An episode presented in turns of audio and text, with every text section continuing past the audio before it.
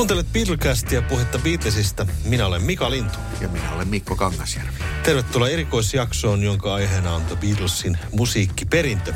Ohjelmassa kuullaan näytteitä punaisen ja sinisen albumin 50-vuotisjuhlapainoksista sekä kuullaan tarinoita itse Beatlesien kertomana sekä kommentteja tuottajilta George Martinilta, Mark Ronsonilta ja Rick Rubinilta. Lisäksi on luvassa haastatteluja muusikoita kuten Brian Wilson, Bob Seger, Dave Grohl ja Tom Petty. They were just out in front. There was the Beatles, and then there was everyone else, and everyone else could be great, but the Beatles were leading the way, and that's just irrefutably true. I mean, if you just look back and follow the history of the music, that's clearly what was going on, and it was obvious at the time.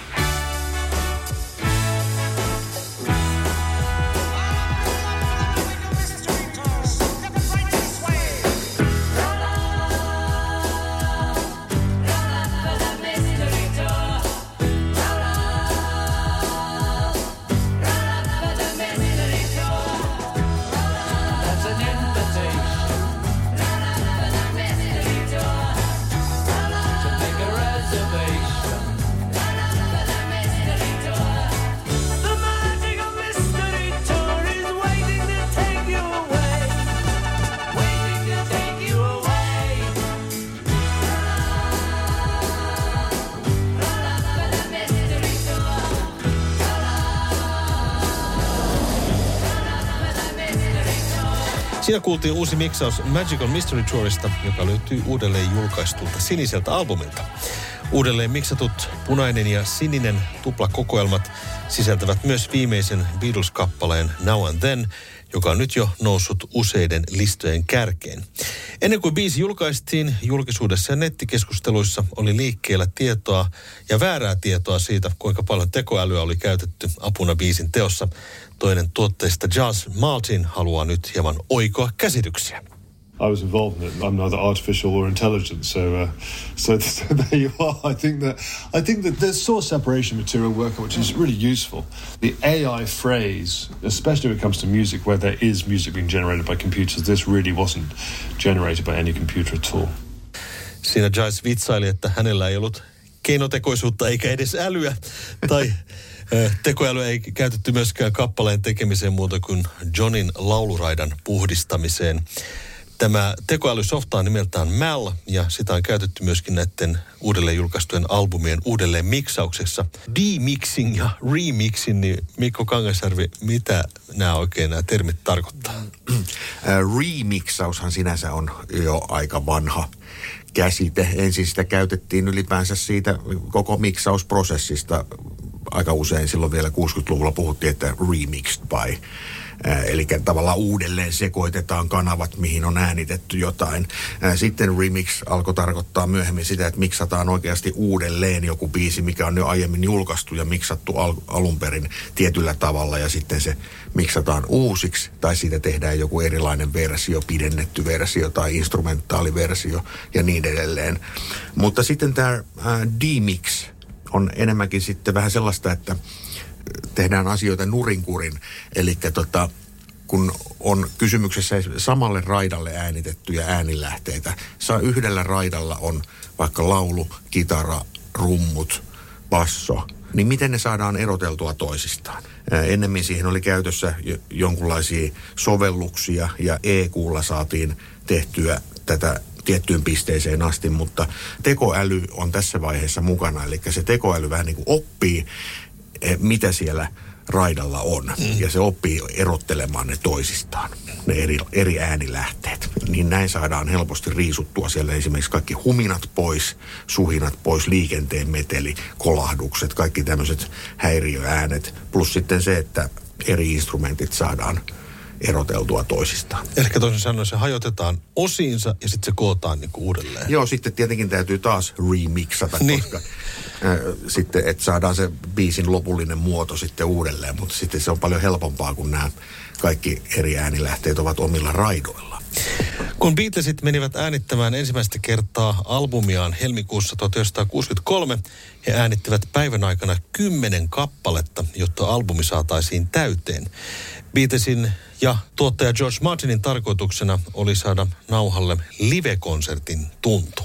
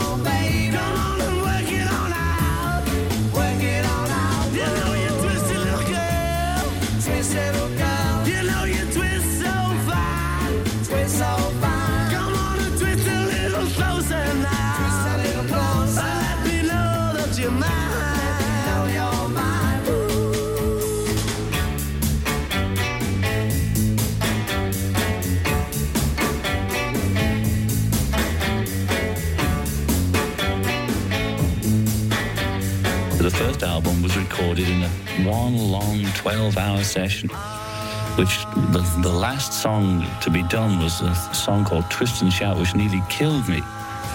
It was the last song after 12 hours of singing and being in a recording studio. And I was always bitterly ashamed of it because I sang it better than that, you know.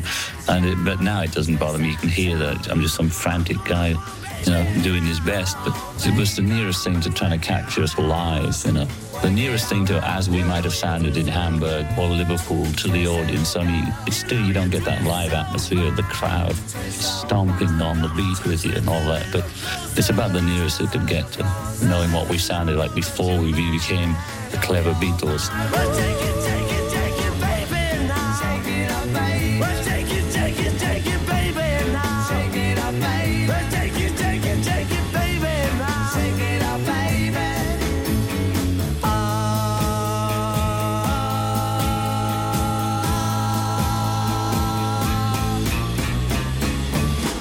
Siinä kuultiin Twist and Shout Beatlesin ensimmäiseltä levyltä, eli Please Please Me, joka nyt on tässä uudella punaisella äh, tuplalla julkaistu ja miksattu uudestaan, niin tota, tässähän oli saatu aika hyvin tämä liven tuntu tähän biisiin. Kyllä, ja livehän se pääsi itse asiassa niin kuin olikin, että Twist and Shouthan oli viimeinen biisi, mitä he siinä päivänä taltioivat. Heillä oli muut biisit jo siinä valmiina ja sitten siihen levylle käytettiin – myös kaksi edellistä single-julkaisua, eli neljä biisiä tuli sieltä. Ja sitten ajateltiin, että nyt joku biisi vielä puuttuisi, että yksi täytyisi saada, niin sitten ne tempas Twist and Shoutin – päivän päätteeksi ja Lennoni, Lennoni lauloi sielunsa kyllyydestä äänensä ruvelle legendaarisin seurauksin. Kyllä se kuulostaa edelleen hyvältä ja se, se on liveä parhaimmillaan. Beatlesit nousivat nopeasti suosioon ja pian heidän päivänsä täyttyivät esiintymisestä keikkalavoilla tv ja radiossa. Beatlesin George Harrison muistelee seuraavaksi, minkälaista oli olla tuossa valtavassa pyörityksessä. Always seemed to me like we drive from Liverpool drive to London, run into the BBC Playhouse, set up our stuff, do a quick run through, then go on the radio live, grab a cup of tea, jump back in the van, drive to Newcastle, do a gig, and then drive back to Liverpool, like all in the same day. You know, if you look at our itinerary, some of those years where we we did uh, maybe a tour of England, a tour of Europe, a tour of America, two albums, and about four EPs and three singles and you know maybe made a movie all in the same year. You think, how did we do that?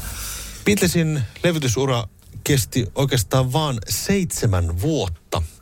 Mutta miten sanoisit tästä levytysurasta ylipäätään, että minkälainen kaari niin kuin siinä oli tästä niin alu, niin kuin ensimmäisestä levystä tähän viimeiseen levyyn? No mä en puhuisi kaaresta, vaan sellaisesta ää, nousevasta käyrästä, joka jossain vaiheessa ehkä vähän tasaantuu siellä loppua kohti, mutta se nousu, nousu on ihan huikea. Eihän, eihän sellaista ole kenelläkään jos puhutaan vaikka nyt klassisen musiikin tai taidemusiikin säveltäjistä kautta vuosisatoja, niin ei kellään tämmöistä näin nopeata kehitystä siinä omassa tuotannossaan on ollut. Että on ihan ainutlaatuinen juttu, että mennään siitä Twist and Shoutista Strawberry Fieldsiin ää, muutamassa vuodessa, neljässä vuodessa. Mm.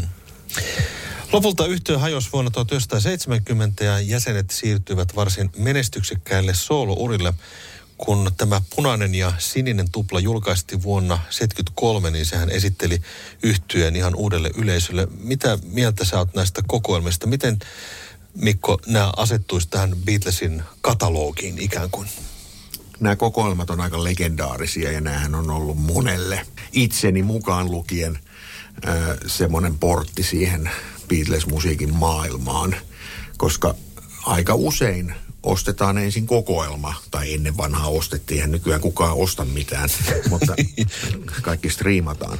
Mutta Beatlesiltä puuttu tämmöinen niin kuin, koko uran kattava kokoelma, ja sitten tuli Jenkeissä julkaistiin bootleg-levy, minkä seurauksesta sitten he nopeasti kasasivat nämä kaksi kokoelmaa markkinoille, jotta saatiin tämä bootlegki pois myynnistä. Siitä voidaan kiistellä, että onko näiden viisi valinnat osunut täysin oikein, mutta kyllä ne, kyllä ne sanotaan 95 prosenttisesti on hyviä valintoja alun perinkin ja nyt niitä on vielä sitten laajennettu, niin kyllähän tämä on, on aika, aika hieno kattaus Beatles-musiikkia.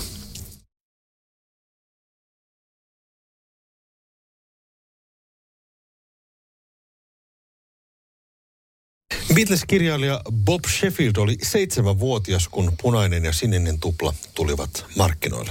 There was a, a, glorious rush of Beatles stuff on the radio in 1973 in the US with George having a number one hit with Give Me Love, and then it gets bumped by a song called My Love by Paul McCartney. The Beatles were very busy, very confident solo artists who were somewhat bewildered to find themselves competing with the Beatles. And it seems really ambivalent about it.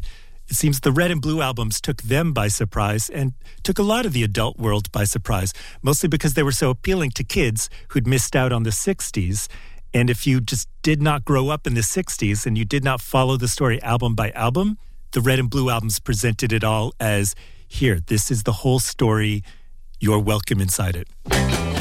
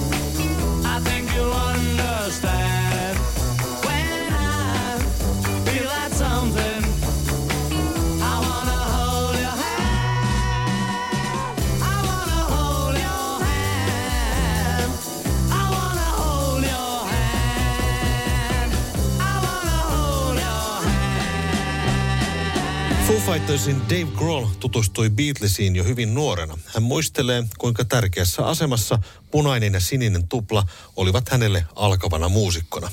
Grohl sanoo oppineensa soittamaan niiden tahdissa. The first Beatles albums that we bought as a family, the red and the blue sort of greatest hits records, it was those two albums that I really, really fell in love with music. I think it was the first time I'd ever been really, really excited about a band or music because even at that age, I could understand that there was a lot more depth to them than maybe something you'd hear on the radio or music that you'd hear on television. So I would sit and play along to those two albums with my songbook. And that's basically how I learned how to play guitar. That's like the foundation of my understanding of composition or arrangement or any kind of songwriting. It's all rooted in that book and those two albums because that's how I started to play. And without that, I mean, who knows what the hell. Had I sat down with a Rush record or, or, or an Edgar Winter album, both which I liked, but had I sat down with any other albums to learn to play guitar, I don't think I'd be doing what I do.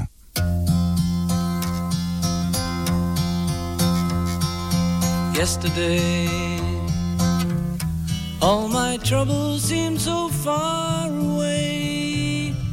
Now it looks as though they're here to stay. Oh, I believe in yesterday. Suddenly,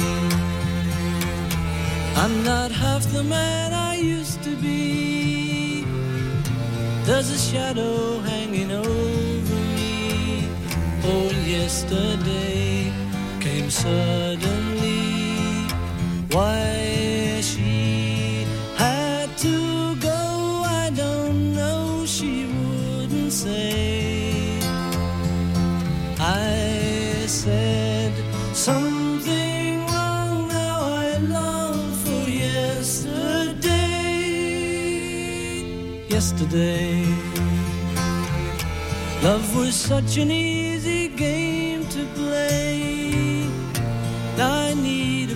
too high.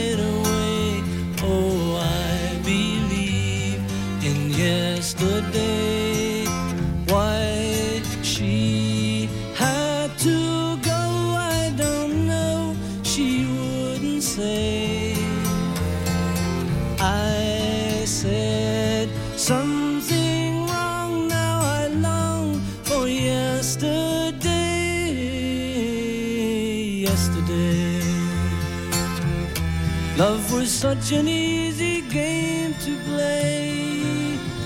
I need a place to hide away. Oh, I believe in yesterday.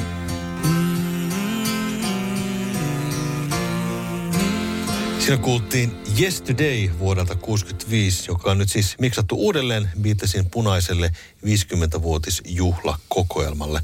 Mitäs mieltä olet tuosta miksauksesta, Mikko? Kyllä se on aivan upea. Siinä hienosti kaikki instrumentit nyt erottuu. Ei ne vanhatkaan miksaukset, koska tässä Yesterdayssä ei ole niin paljon tavaraa. Ei ne vanhatkaan miksaukset kauhean huonoja ollut. Ja äh, niissä alun perinkin selkeästi erilaiset oli mono- ja stereoversiot, mutta nyt tämä uusi stereomiksaus, niin kyllähän se nyt tuo sellaista täyteläisyyttä vielä siihen soundiin ja ilmavuutta. Mitä sanoisit äh, Beatlesin äh, erityisesti Johnista ja Paulista, niin minkälaisia laulajia he sun mielestä oikein olivat?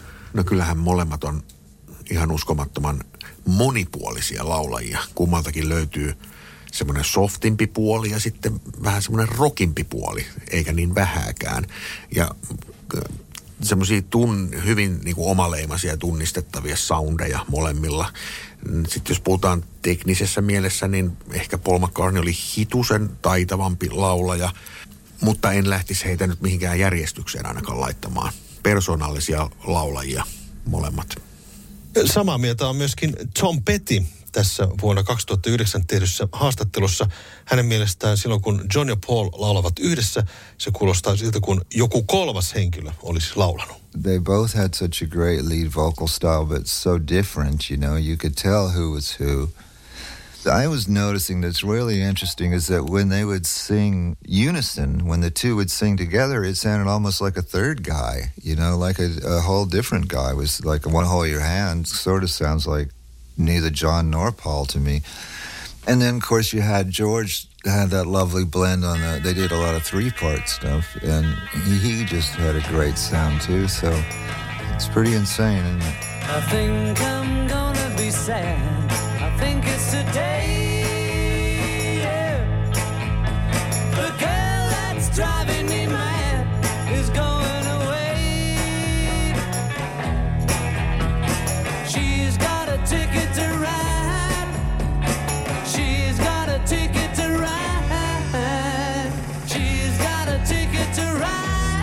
She don't care. She said that living with me was bringing her down, yeah. She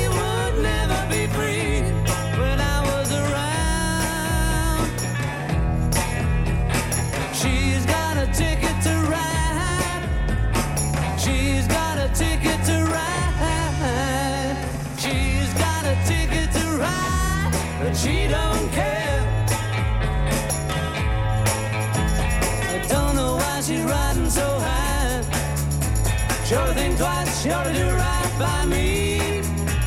Before she gets to saying goodbye. Sure to do right by me.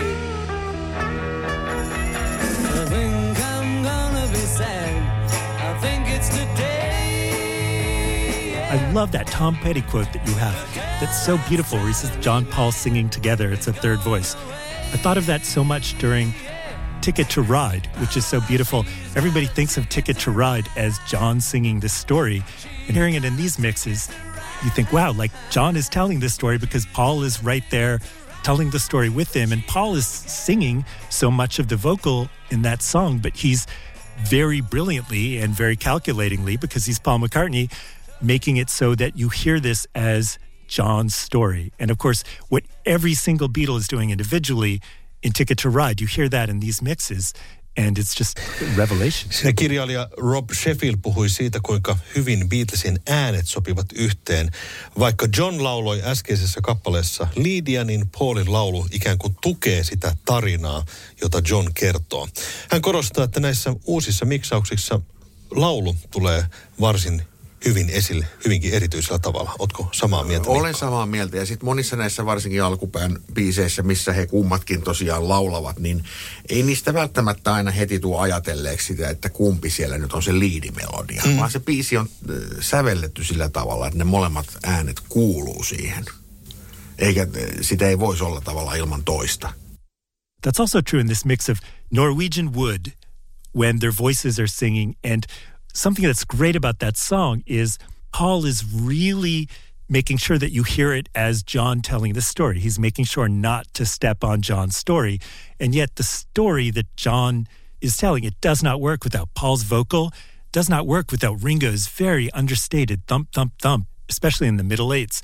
Does not work, of course, without George's sitar. And in these mixes, you can hear what they're doing on a level that is really kind of miraculous, that they're working so hard at making sure that you're not distracted by them.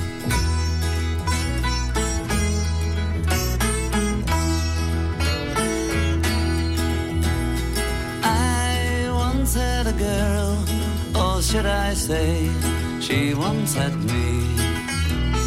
She showed me her it good? Norwegian wood. She asked me to stay and she told me to sit anywhere. So I looked around and I noticed there wasn't a chair.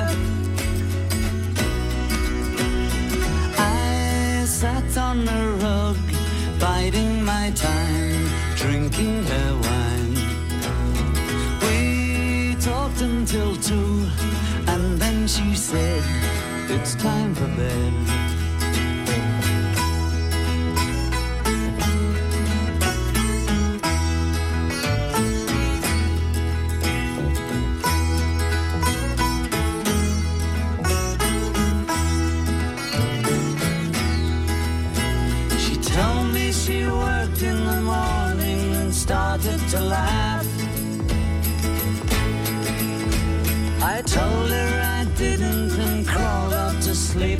Bath.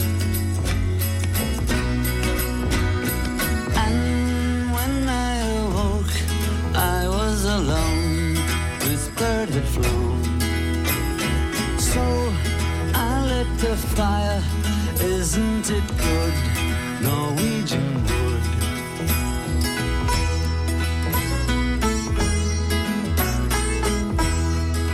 George Harrisonin sitaarinsoitto Norwegian Wood-biisillä oli syy, miksi vuoden 1965 albumi Rubber Soul oli niin vaikutusvaltainen popmusiikissa. Se muutti monen käsityksen musiikista, kuten myös Beach Boysin Brian Wilson muistelee seuraavaksi. Oh my gosh. I, I couldn't believe it. I was so impressed with that album and that sound, that sitar. It blew my mind. I'm going, Marilyn, Arnie, what what is this? Play it again. Play that song again. You know, when you hear what they're up to musically, it's like a uh, a little kick in the butt. You know, makes you want to do something good. I was so blown away that I went to the piano and wrote God Only Knows. I think they just really had a lot to do with the Renaissance in the '60s. You know. Beatlesin tuottaja George Martin todisti yhtyeen kehityksen vuodesta 1962 lähtien. Martin kertoo, että he olivat jatkuvasti kiinnostuneita uusista soundeista ja tavoista tehdä näitä äänitteitä. Martinin mielestä Beatlesin menestys antoi heille itseluottamusta kokeilla rohkeasti asioita, joita ei ollut aiemmin tehty. They were getting more and more interested in unusual sounds and they were trying out new instruments and always coming to me saying, what ideas have you got for this, you know? They showed no signs of flagging as far as their musical creativity was concerned. On the contrary, they were becoming more and more productive, and the work they were giving me was much more interesting. They were finding new frontiers all the time, and their success gave them confidence to do things which they wouldn't dare do before. Let me take you down,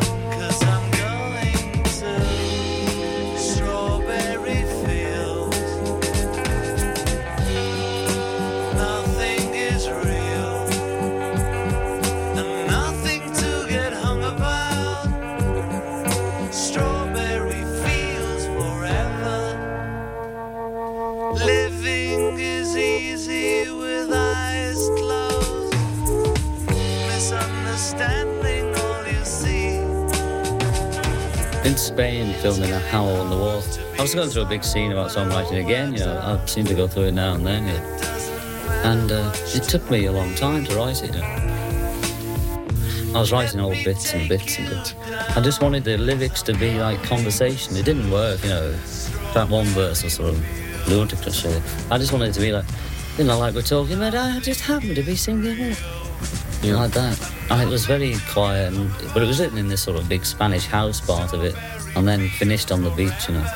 It was really romantic and that.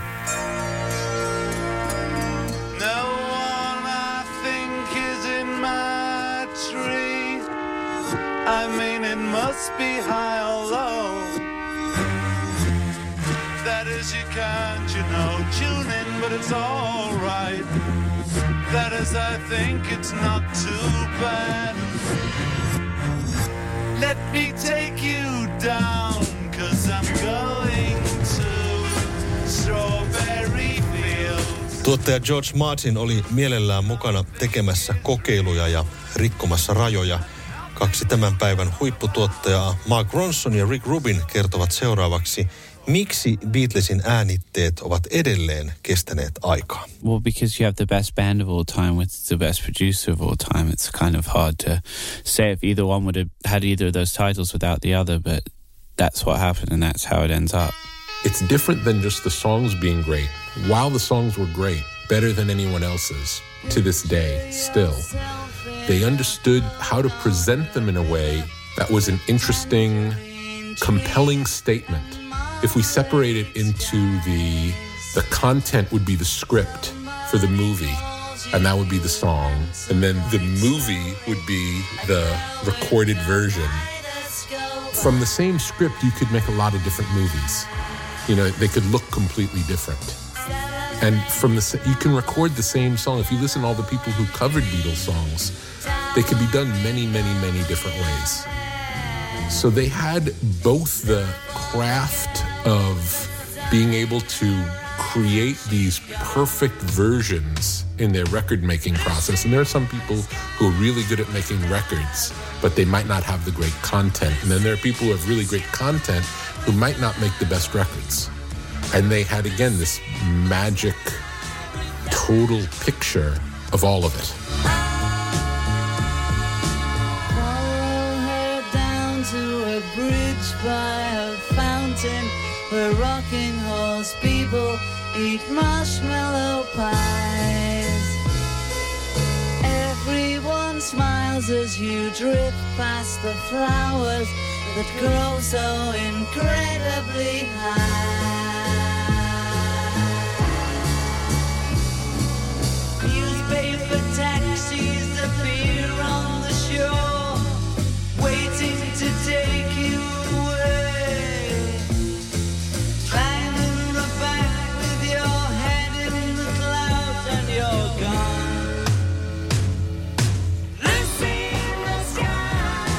Siinä kuultiin Lucy in the Sky with Diamonds vuodelta 67 tällä kertaa uutena miksauksena, joka löytyy uudelleen julkaistulta siniseltä albumilta.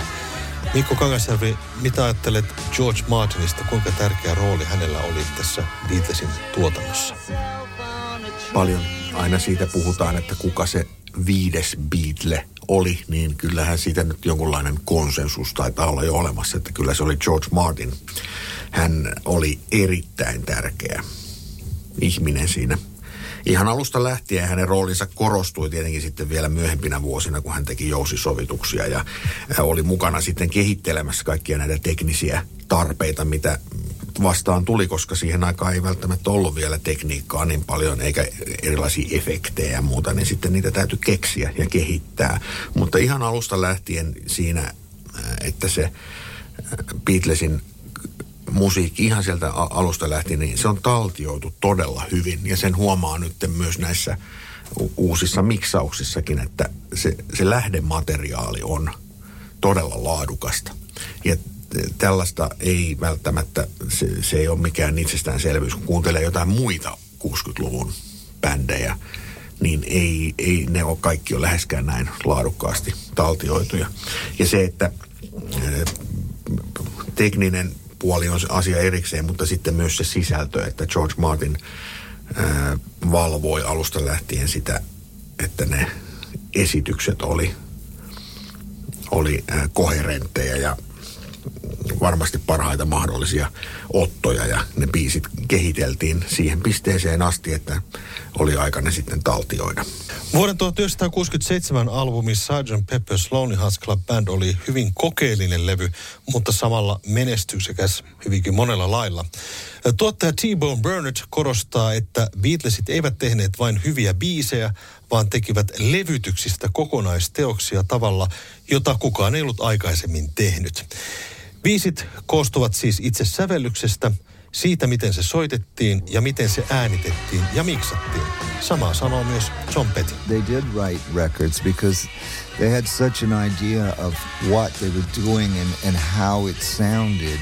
And it seemed like to me that the songs were written to be records, you know, and very much learned how to master the studio. I don't think you've ever had a rock and roll act that got interested in the studio that way. You know, they really wanted to know what made what happen and and really took the technical limitations of the time. You know, they pushed that as far as they could. I saw a film today, oh boy. The English army had just won the war. A crowd people turned away. But I just had to look, having read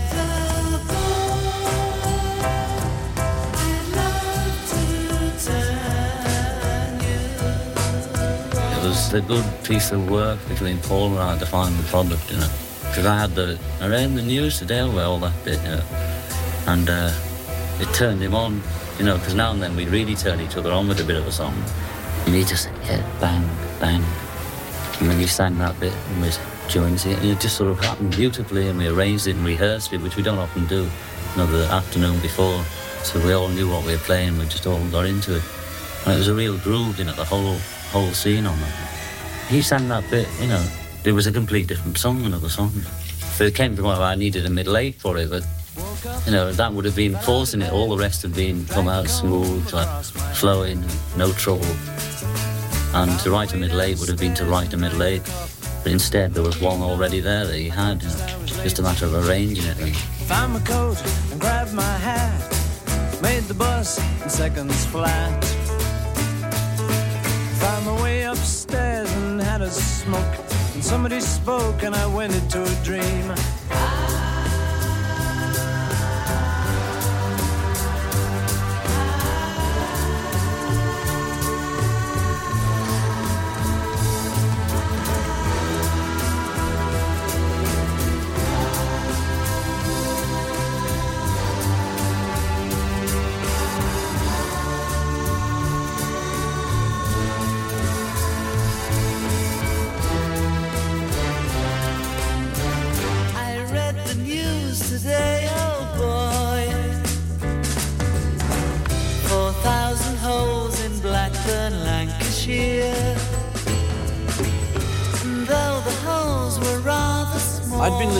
Lot of avant-garde music like Stockhausen and John Cage.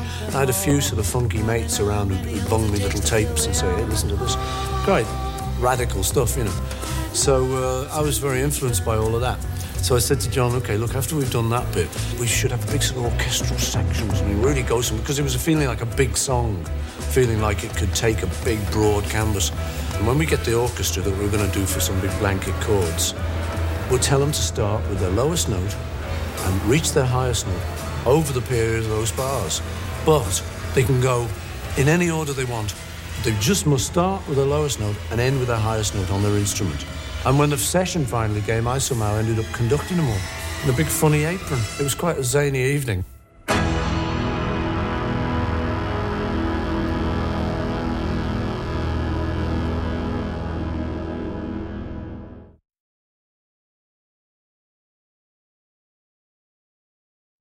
Kuuntelet Beatlecastin erikoisjaksoa, jonka aiheena on Beatlesin musiikkiperintö sekä uudelleen miksatut punainen ja sininen albumi. Äänessä on Mika Lintu sekä Mikko Kangasjärvi. Vuoden 1968 albumi The Beatles, eli niin sanottu valkoinen tupla, on hyvin erilainen levy verrattuna Sgt. Peppersiin. Miten sä voisit, Mikko, kuvailla sitä levyä verrattuna niihin aiempiin levyihin? Mm. No semmoinen myytti, mitä siitä levystä on toisteltu vuosikymmeniä, oli se, että siinä vaiheessa Beatlesit alkoivat jotenkin hajoilla tai ha- hajota yhtyenä ja sitten kaikki työstivät omia biisejään yksistään. Mutta se ei nyt ihan täysin pidä paikkaansa. Kyllä siinä tiettyä sellaista sooloutumista varmasti tapahtuikin, koska valtaosa näistä biiseistä on semmoisia, mitä ne sävelsivät, John ja Paul varsinkin sävelsivät Intian reissullaan alkuvuodesta 68 ja monet ovat sellaisia vähän niin kuin sooloesityksiäkin. Varsinkin Paul teki monta sellaista biisiä, missä ei, ei ollut muita välttämättä mukana lainkaan. Ja sitten kun siellä loppumetreillä äänityksiä, niille tuli ehkä vähän kiirekin, niin sitten niitä saatettiin työstää niitä biisejä monessa eri studiossa samaan, samanaikaisesti. Se, mikä myös eroo ehkä on se, että tässä vähän tehtiin semmoista back to basics. Eli jos Sgt. Pepper oli kokeellinen levy ja siellä kaiken maailman erikoisia instrumentteja, niin kyllä valkoisella tuplalla palattiin sitten vähän vähän minimalistisempaan ilmaisuun. Mm. Valkoisen tuplan sessioissa syntyi yksi kappale, joka on kaikkien aikojen tunnetuimpia ja myydyimpiä biisejä myöskin. Muusikko säveltäjä Bob Seger oli ällikällä lyöty, kun hän kuuli radiosta Hey Judin ensimmäistä kertaa vuonna 1968 eräällä chicagolaisella parkkipaikalla. I was in Chicago in a parking lot when I heard Hey Jude. You know, it's like, you know, quit hitting me over the head with how great you are. I'm, I'm getting exhausted. You know, when I heard Hey Jude, it was like, you can't keep getting this much better. and we were always told, oh, you got to give like uh, 10, 15 seconds for the radio guy to talk over the beginning, you know. But the effect of starting immediately with a voice just rips you right into the song. Hey Jude, don't make it bad. Take a sad song and make it better. Remember to let her into your heart. Then you can start to make it better. Hey Jude, don't be afraid.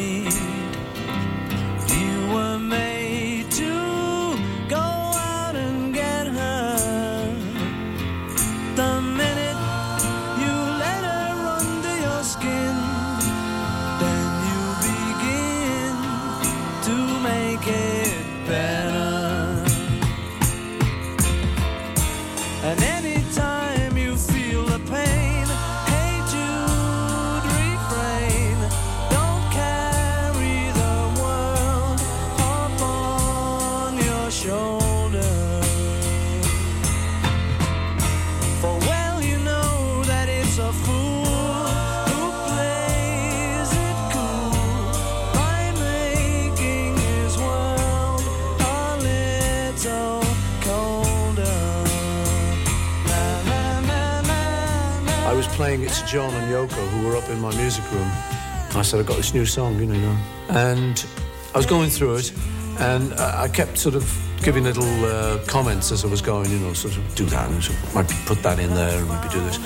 And when I got to the bit, the movement you need is on your shoulder, I sort of looked over my shoulder, so I said, I'll fix that, I'll fix that, don't worry.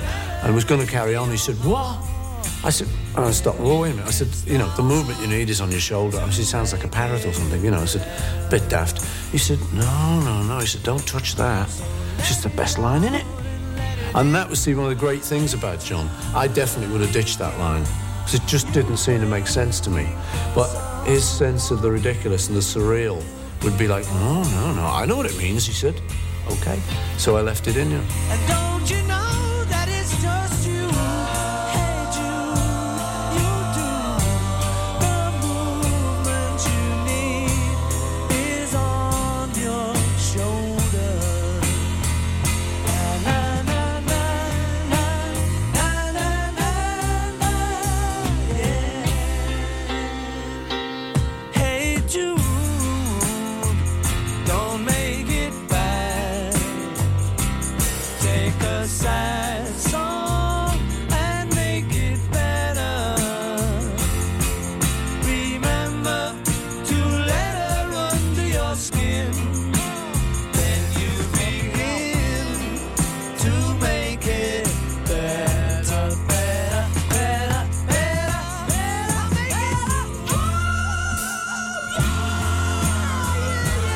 Jude Sinkun B-puolella oli John Lennonin kirjoittama biisi Revolution, joka oli soundiltaan varsin rankka ja raaka.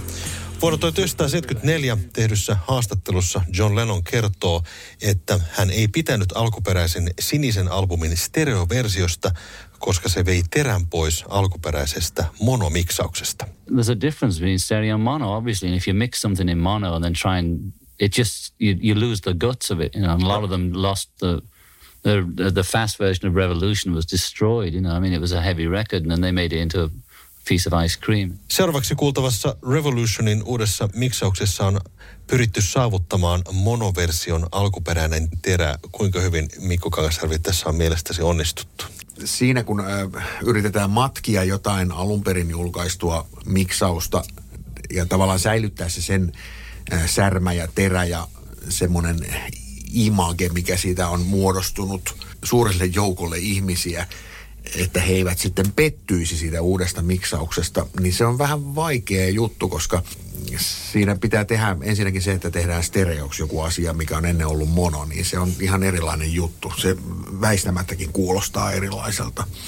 Joskus näissä onnistutaan paremmin ja joskus vähän heikommin, että tota, kaikkia ei voi aina miellyttää. Mutta kyllä mun mielestä tässä on ihan hyvin onnistuttu. Oh.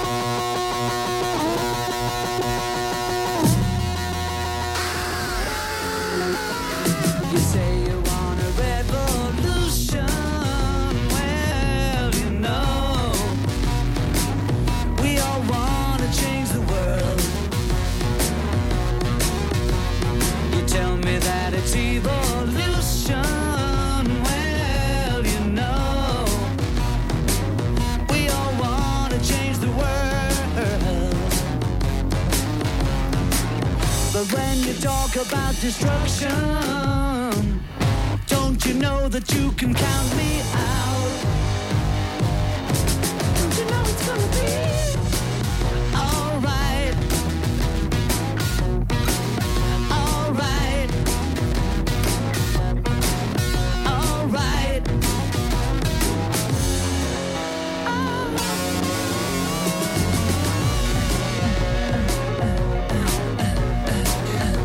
sinisen albumin uudelleen julkaisussa on lisätty yhdeksän uutta kappaletta, joita ei ollut vuoden 73 versiossa.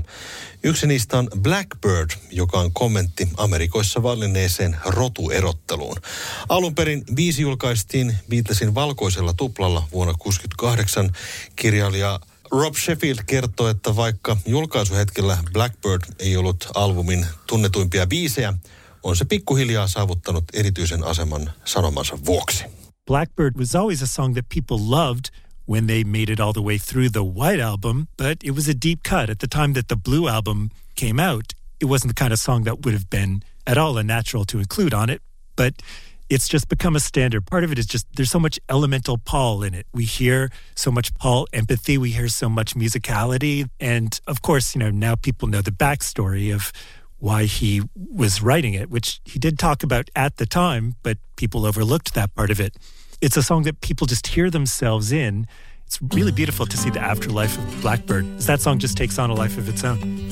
Blackbird singing in the dead of night. Take these broken wings and learn to fly all your life. You were only waiting for this moment to arise.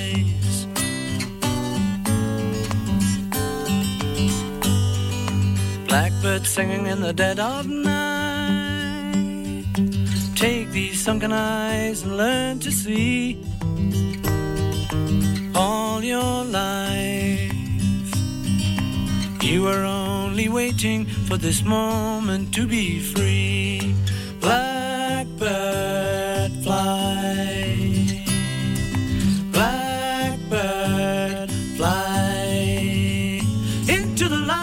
dark black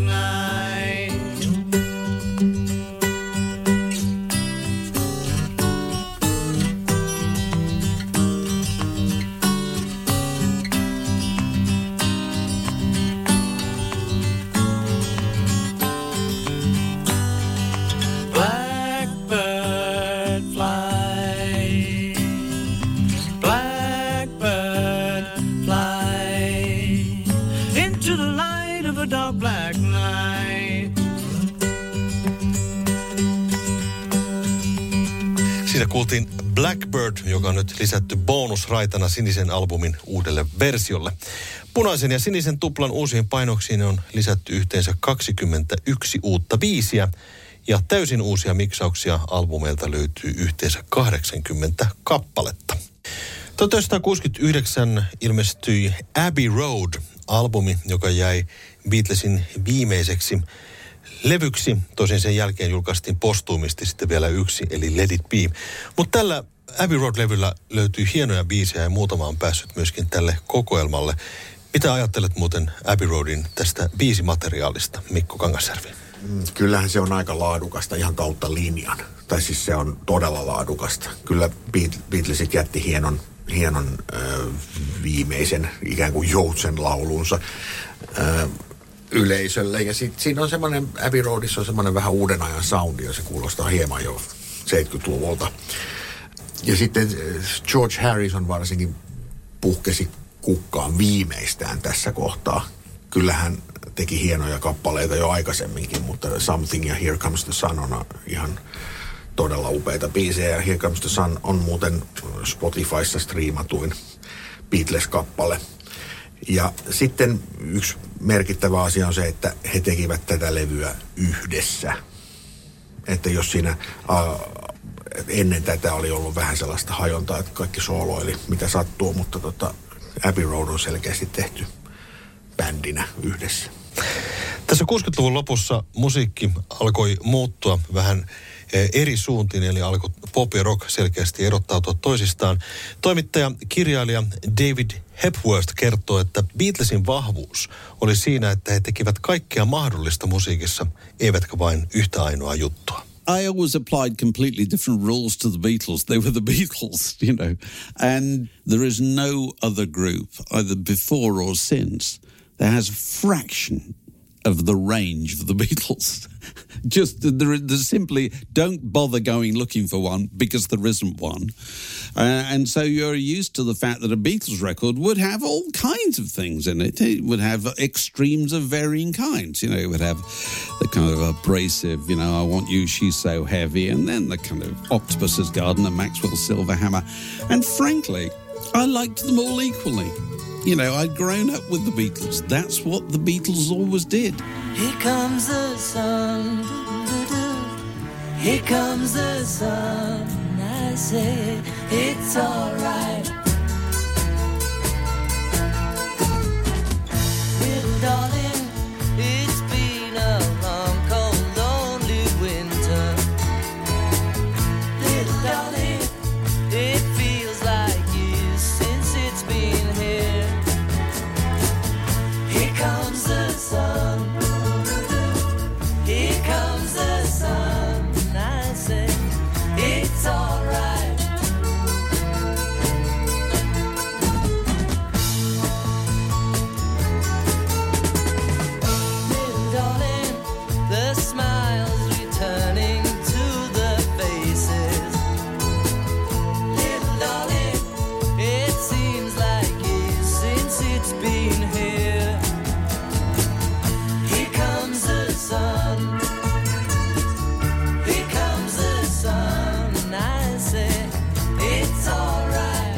Sun was the same period. We had meetings and meetings and with all this, you know, banks, bankers and lawyers and all sorts of things and contracts and shares. And it was really awful because it's not the sort of thing we enjoy.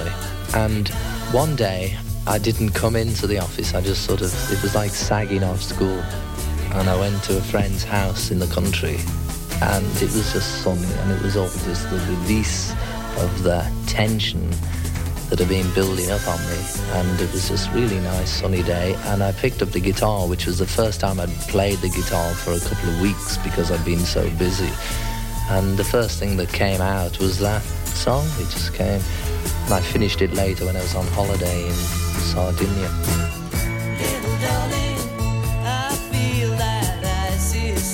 Here Comes the Sun. Has turned out to be one of the Beatles' most popular songs. It's flourished in the new world of streaming and make your own playlist, so that everybody putting together their summer playlist, which everybody does nowadays, it's the opening song. Here Comes the Sun. Wasn't even a single at the time or anything like that. It's just a perfect beginning. And it also connects with that idea that, that it's always summer in Abbey Road. And it still is. It will be summer forever in Abbey Road. Even when everybody who had anything to do with it has gone, that will still be the sound of summer. That's a wonderful legacy. Siinä kuultiin Here Comes the Sun, jota on siis striimattu yli miljardi kertaa, joka on ihan käsittämätön suoritus. Silloin kun tuo kappale julkaistiin vuonna 1969, niin se aloitti Abbey Road LPn B-puolen. Se ei ollut mikään siis sinkkubiisi. A-puolen taas aloitti sinkkubiisi Come Together, joka oli yksi John Lennonin suosikeista. It's one of my favorite Beatles tracks, I'd say that. Really, the kind of music I like. You know, it's funky, it's bluesy, and I'm singing it pretty well. And I like the sound of the record.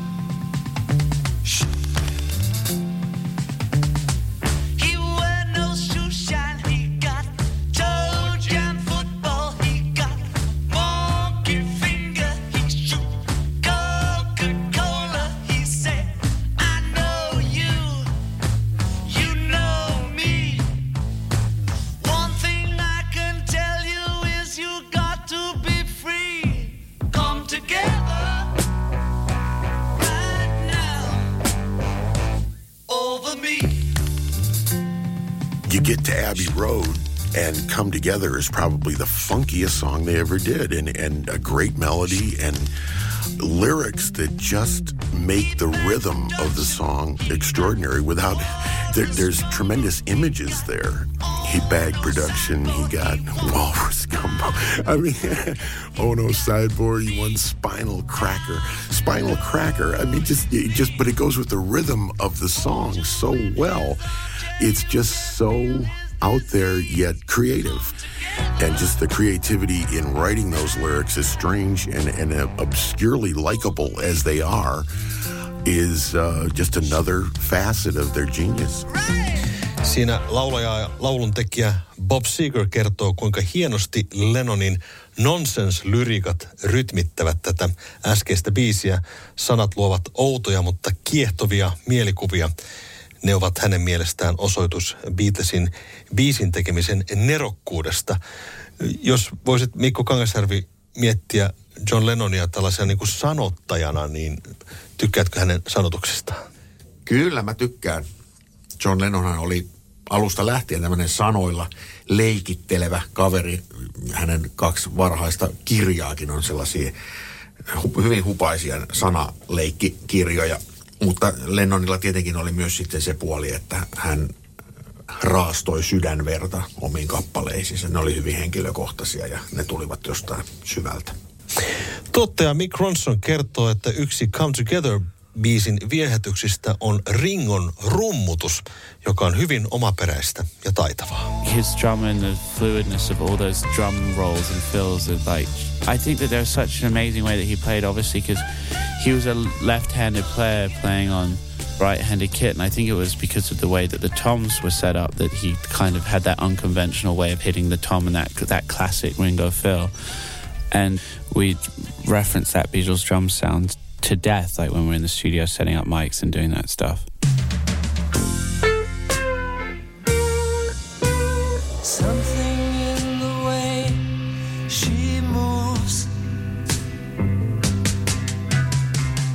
attracts me like no other lover.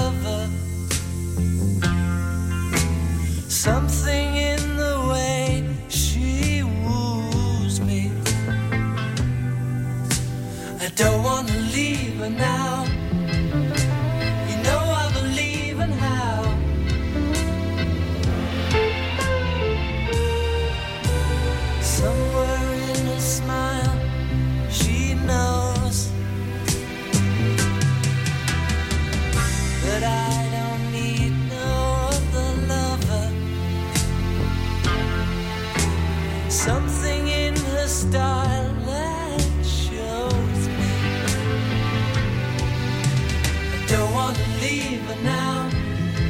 Puolisen vuotta tuon äskeisen Something-kappaleen single-julkaisun jälkeen The Beatles ilmoitti hajonneensa keväällä 1970. Mutta Beatlesin musiikki jäi elämään ja se voi hyvin tänäkin päivänä. Beatlesin viimeisen kappaleen Now and Thenin toinen tuottajista, Charles Martin, oli vastuussa myös punaisen ja sinisen albumin uudelleen miksauksista. Hän kertoi, että hänen tarkoituksenaan ei ollut tehdä mitään täysin uutta, vaan tuoda eloa vanhoihin miksauksiin. Näiden uudelleen julkaistujen levyjen kautta hän toivookin, että Beatles löytää jälleen uusia kuulijoita. Taylor Swift. That's not the point. But it'll make the band sound the age they are when they're playing it. It makes them sound vibrant and alive, and you hear them in the room. And my intent is inspire and give care and love attention to the greatest musical legacy there's been in pop music. And, you know, with something like the Red and Blue album, and, you know, with Now and Then, it makes sense to, to combine those two things because, you know, it's, we're doing it in a way where we're really, you know, trying to give newer generations a way of opening their world to the world of the Beatles for the first time. And I was in my car with my daughter, who's 16 the other day, and, and on her playlist on Spotify yesterday came on. I looked at her and went, yesterday? And she goes, Dad, you know, it's a really good song.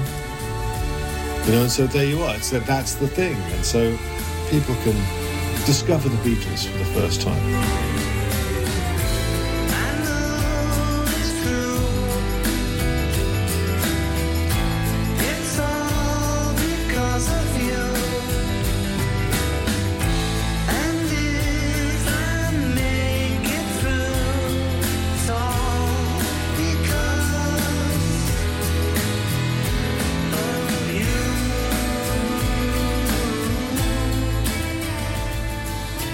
Kiitoksia kovasti, että kuuntelit Beatlecastin erikoisjaksoa Beatlesin musiikkiperintö. Mikä, Mikko Kangasjärvi, sun mielestä on Beatlesin musiikkiperintö? Mä en erottaisi Beatlesin musiikkia siitä koko tarinasta, koska se Beatlesin ihan koko story alusta loppuun, kaikki ne käänteineen ja sisältöineen, musiikki tietenkin etunenässä, niin se on ihan uskomaton tarina. Ja siitä, siitä koko tarinasta riittää ammennettavaa monelle polvelle tämänkin jälkeen. Ja tämä on se syy, miksi näitä pitää mielestäni uudelleen julkaista ja uudelleen miksata, koska tulee uusia sukupolvia, joiden kuuntelutottumukset on ihan erilaisia kuin miten ne on ollut 60-luvulla. Ja kyllä näitä täytyy vähän niin kuin kiillotella välillä. Se on maailman hienoin katalogi popmusiikkia. Se on se perintö.